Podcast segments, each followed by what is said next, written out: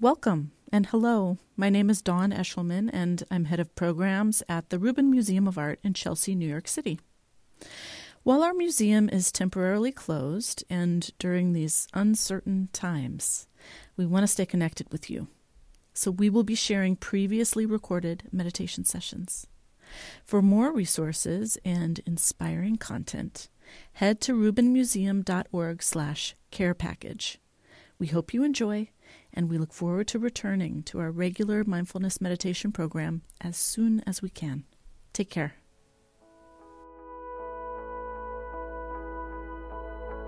Welcome to the Mindfulness Meditation Podcast, presented by the Rubin Museum of Art. We are a museum in Chelsea, New York, that connects visitors to the art and ideas of the Himalayas and serves as a space for reflection and transformation. I'm your host, Dawn Eshelman. Every Monday, we present a meditation session inspired by a different artwork from the Rubin's collection and led by a prominent meditation teacher from the New York area. This podcast is a recording of our weekly practice. In the description for each episode, you will find information about the theme for that week's session, including an image of the related artwork. Our Mindfulness Meditation podcast is presented in partnership with Sharon Salzberg and teachers from the New York Insight Meditation Center Interdependence Project, and Parabola Magazine. If you'd like to join us in person, please visit our website at rubinmuseum.org slash meditation. And now, please enjoy your practice. Welcome, all of you. Welcome those who are listening to our podcast. It's great to have you all here to be with you and share this practice together. We are having a year long conversation all about power here at the museum. As many of you know, the power within us, the power between us, what the nature of true power really is. And we're talking this month here in our mindfulness practice about the idea of empowerment. Empowerment. And from a secular point of view, this idea of empowerment, uh, I think, is something that we can apply to an experience in our everyday lives, right? That feeling of being empowered by someone else or by ourselves, or the feeling that we can empower ourselves by sitting down and meditating once in a while. And in the Buddhist practice, this term empowerment has a very specific meaning, particularly in Tibetan Buddhism and Tantric Buddhism, Vajrayana. This term is something that actually is a, a ritualized experience that practitioners engage in with their teachers, their gurus. And it is a way of developing and furthering one's practice right? So to receive an empowerment would mean to gather with your guru and or others in a group or or not and to receive a particular teaching in a very ritualized way so where there are offerings provided and objects are used there's chanting there are mudras or symbols with the hands and um, you know, many other elements involved here in this type of ritualized learning. But I think what's so interesting about that is this idea that really it's not about the guru giving something to the student. It is about the student waking up to potential that is already within themselves through this kind of uh, relational experience.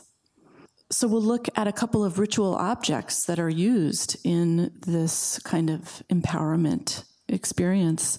This is the two that are the most common ritual implements used in Tibetan Buddhism in, in the practice, and, and not just in empowerments, but uh, throughout the practice. And these symbols are, of course, the Vajra, which is a type of scepter here. Let's see it.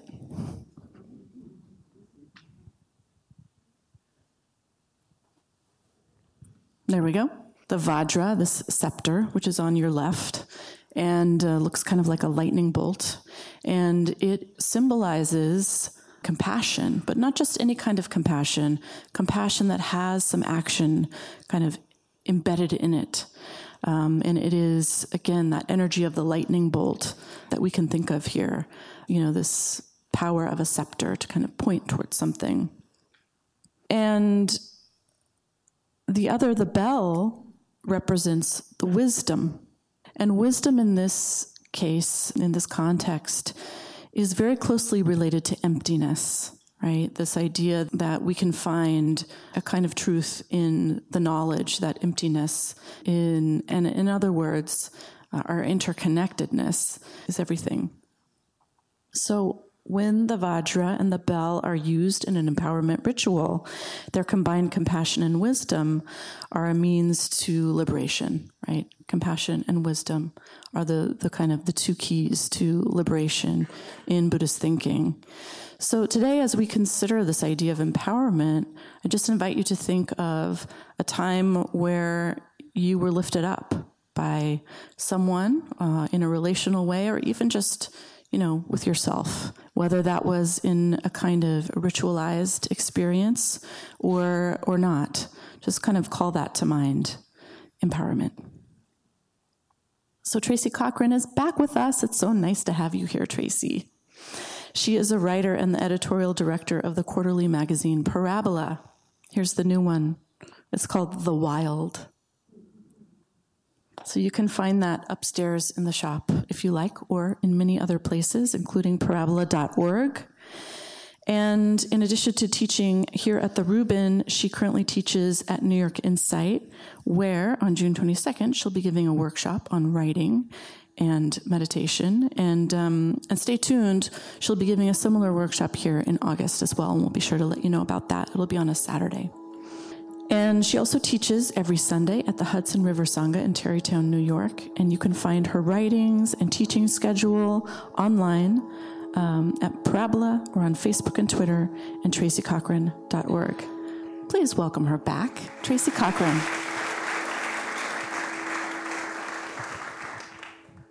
Hi, I'm I'm so happy to be back, and uh, I have to admit I picked these two ritual objects because something inside me said, Who says? Who says these objects are, have some kind of special power? Because in the description that was sent to me, it said that this ritual involving this Vajra and Bell is necessary for me, for you, for others to access their inner compassion and wisdom. So the first response we might have is, is that so? is that so? It's quite emphatic. It says to not have this is to be like a boatman without oars. And I thought, well, this will be really interesting to begin a talk on a note of strong objection. But really, it's not just objection, but questioning. Who says? Who makes these rituals? And deeper than that, who empowers these people who do these rituals?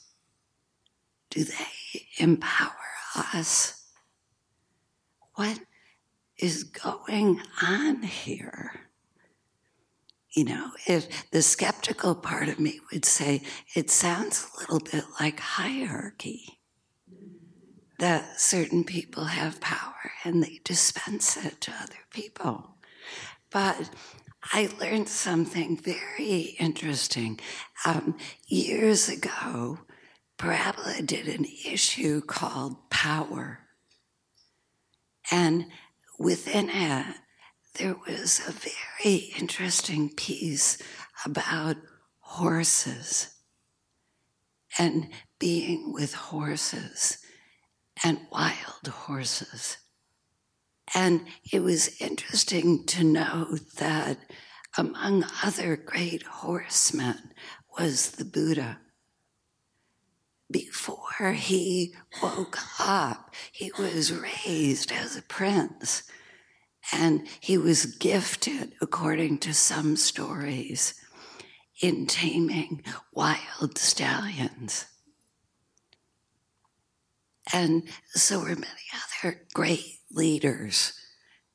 Alexander the Great, for example, there's a famous story where there was a horse that nobody, nobody could approach. And Alexander, still a boy, noticed that the horse was afraid of his shadow. So he turned the horse into the sun and slowly won the trust of the horse. And the person who wrote this story for Parabola uh, described being with a wild, wild horse, very damaged, traumatized, tortured at one point. And she learned that what she had to do was be fully present with the horse. Just for moments at a time to feel the fear that came up in her that the horse was giving to her. And slowly, slowly, slowly, she and this horse became a team, became one, as Alexander did with his great horse, who became his great friend, as the Buddha did with his horse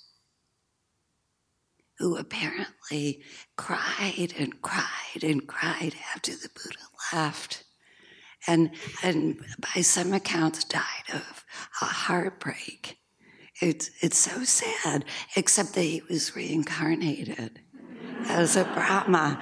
And the, the point and everything worked out eventually. And the touching thing is that it led me going back to who says? Who says? Who is empowered, really? I go back to that image of the Buddha facing his deepest terror and his greatest desires and anxieties in Mara, and he calmly and regally bends down and touches the earth he takes his stand. He is taking a stand, and yet he's open, he's compassionate, he's wise, he's noticing. And Eureka, apparently, these are the qualities you need to have to tame a wild horse. You can't be all nice and kind. I had a big black Labrador who used to push me around when I, I had to learn to take a stand and also be kind and open.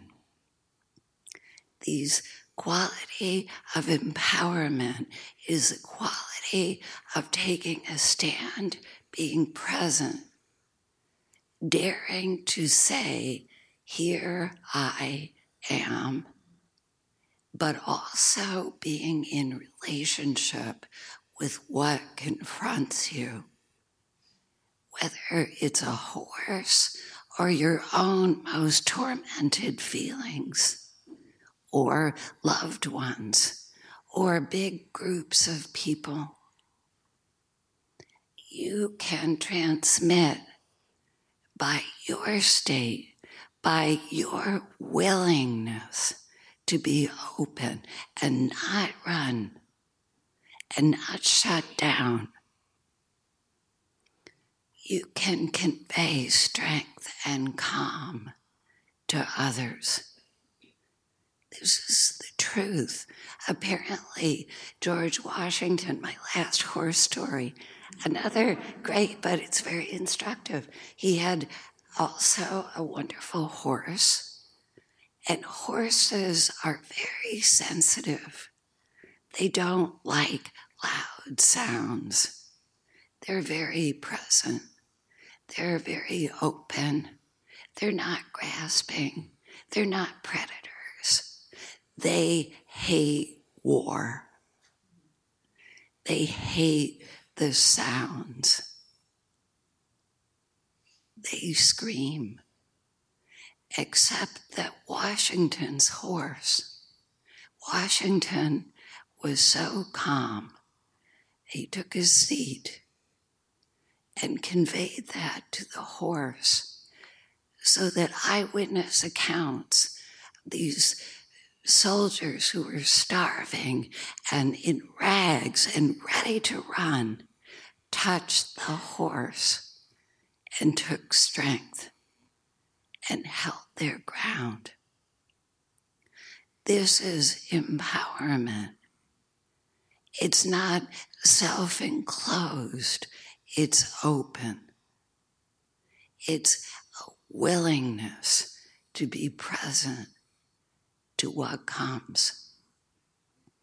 And going back to the objects, the rituals, I think I've been reflecting since I was invited to come that these special rituals sometimes invite us to see our own power, our own capacity to sense and respond in a new way because it lifts us out of the ordinary.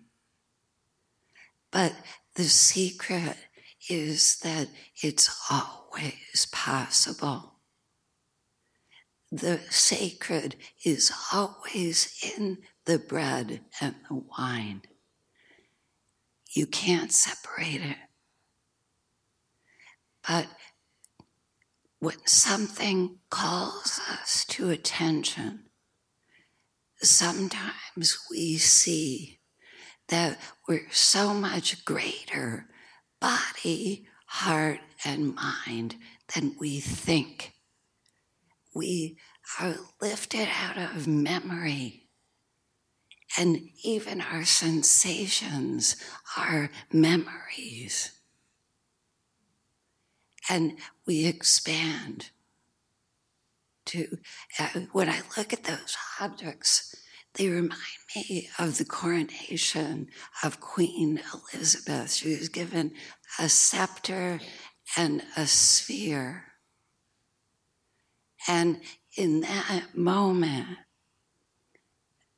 what was asked from her wasn't to be all puffed up, but complete humility, selflessness. I mean, we won't get into the British Empire right now, but the, the she was taking a seat that allowed her to channel the, the wishes and welfare of beings more than herself. And when I see the Buddha touch the earth, I remember that he was raised to assume this kind of responsibility or care for horses, for others. And I was touched. We just saw the Queen, some of us, at her, also a great horsewoman, at her ability to be present with even a wild being, a, a demon, with a, with a quiet dignity, a kind of serious a regal, a regal. She had her purse, of course, which we know we know the purse is a signaling device. It's like when she puts the purse on the other side, it's like, get me the hell out of here. But but even without the signaling device, what she had inside her, what we all have inside us was a capacity to take a seat in the center of life and to be open to the possibility that we're more than we think, we're more than we remember. We have capacities for wisdom and compassion and love and participation that are completely unknown to us. So, why don't we sit and experience this? So, notice how it feels to take a noble seat with your back straight and your feet planted firmly. And notice just how it feels to be here today. And grant yourself your full welcome. You're welcome here with no judgment.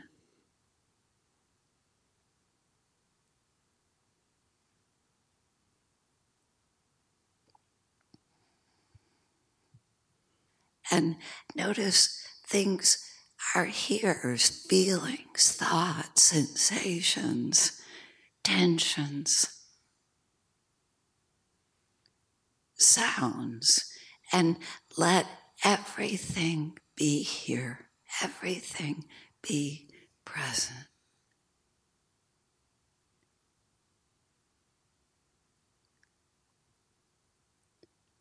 With no comments, no judgments. And notice how the light of this attention begins to soften and calm you.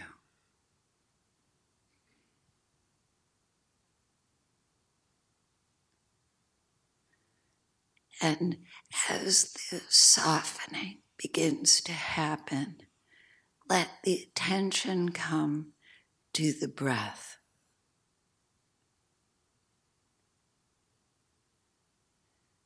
Without seeking to change it, just let the attention ride the breath.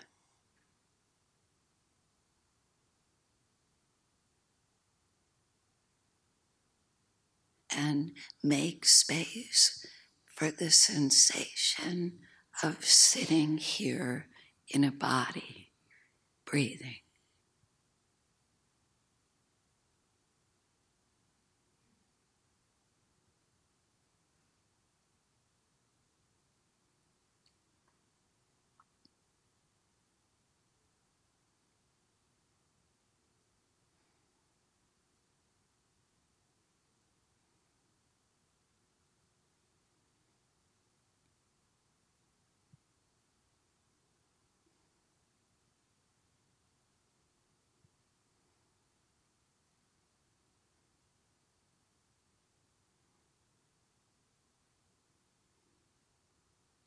And see that when you start to think or get taken by feeling, you can gently come home again and discover a light of attention that doesn't judge you, that waits for you to come home to it.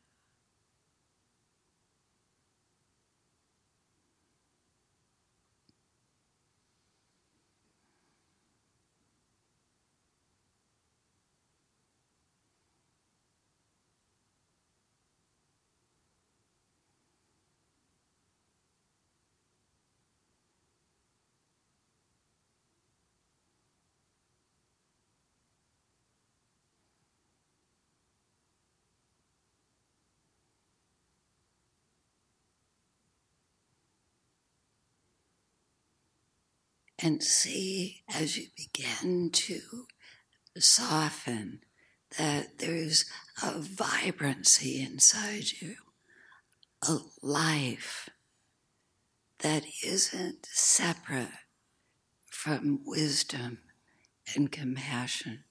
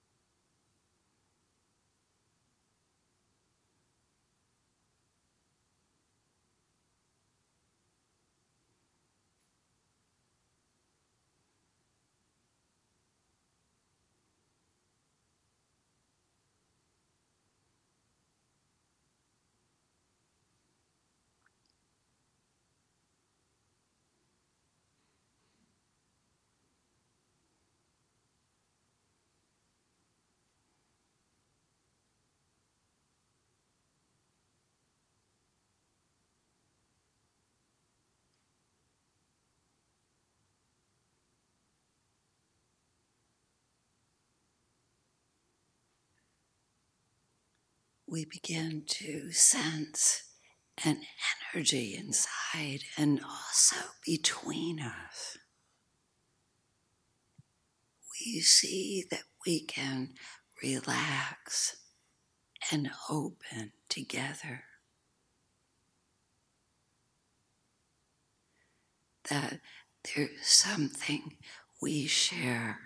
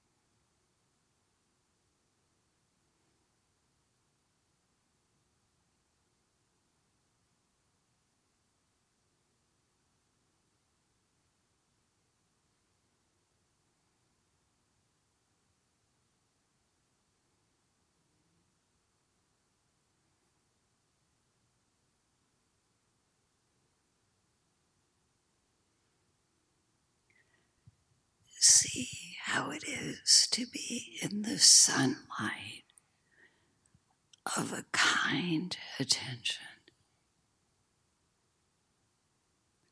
open and welcoming.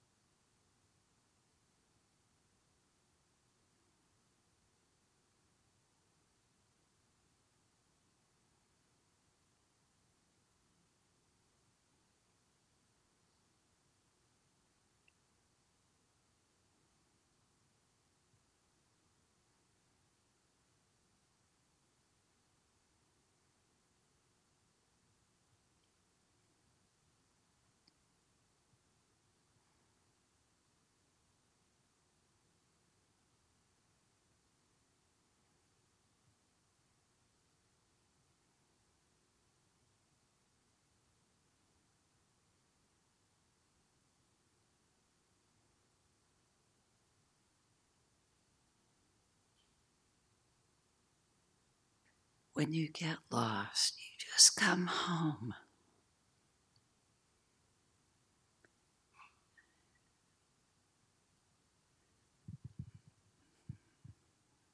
Notice that stillness doesn't mean silence, it just means softness, not resisting, openness.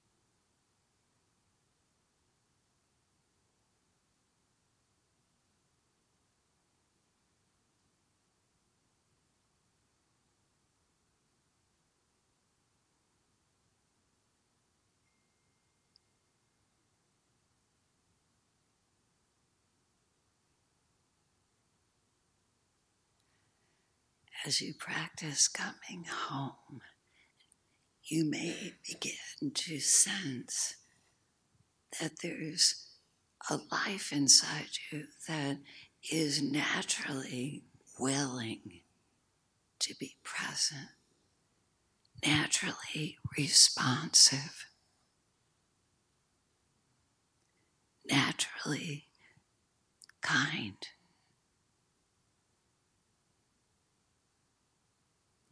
It wants to be here.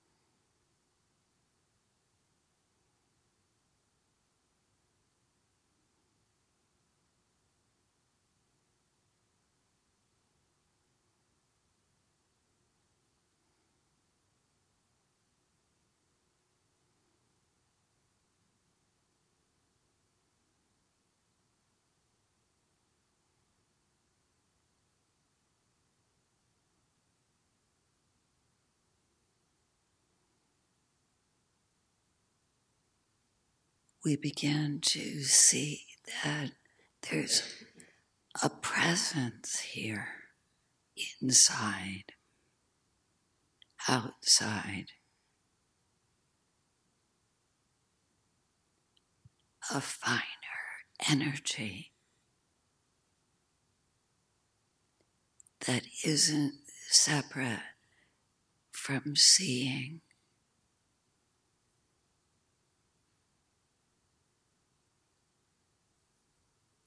not separate from compassion or wisdom.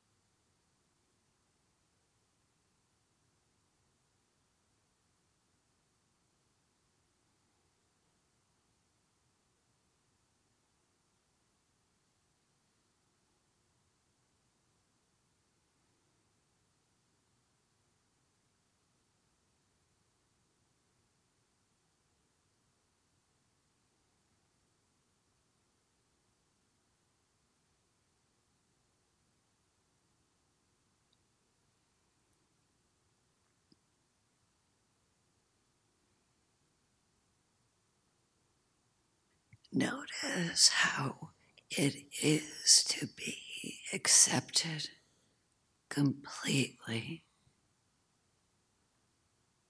to be seen by an attention that doesn't judge.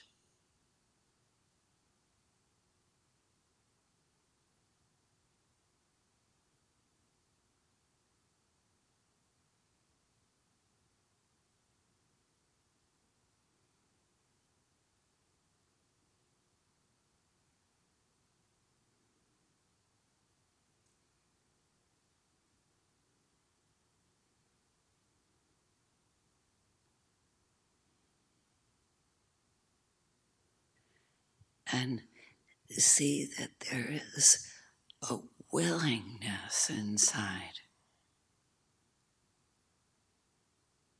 a willingness to be seen, to be here.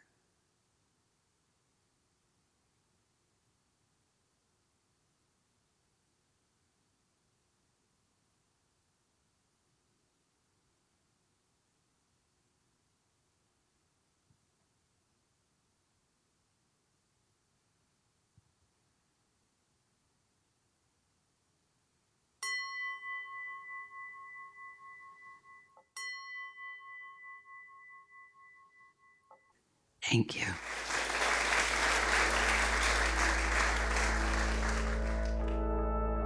That concludes this week's practice. If you would like to support the Rubin Museum in this meditation series, we invite you to become a member and attend in person for free. Thank you for listening. Have a mindful day.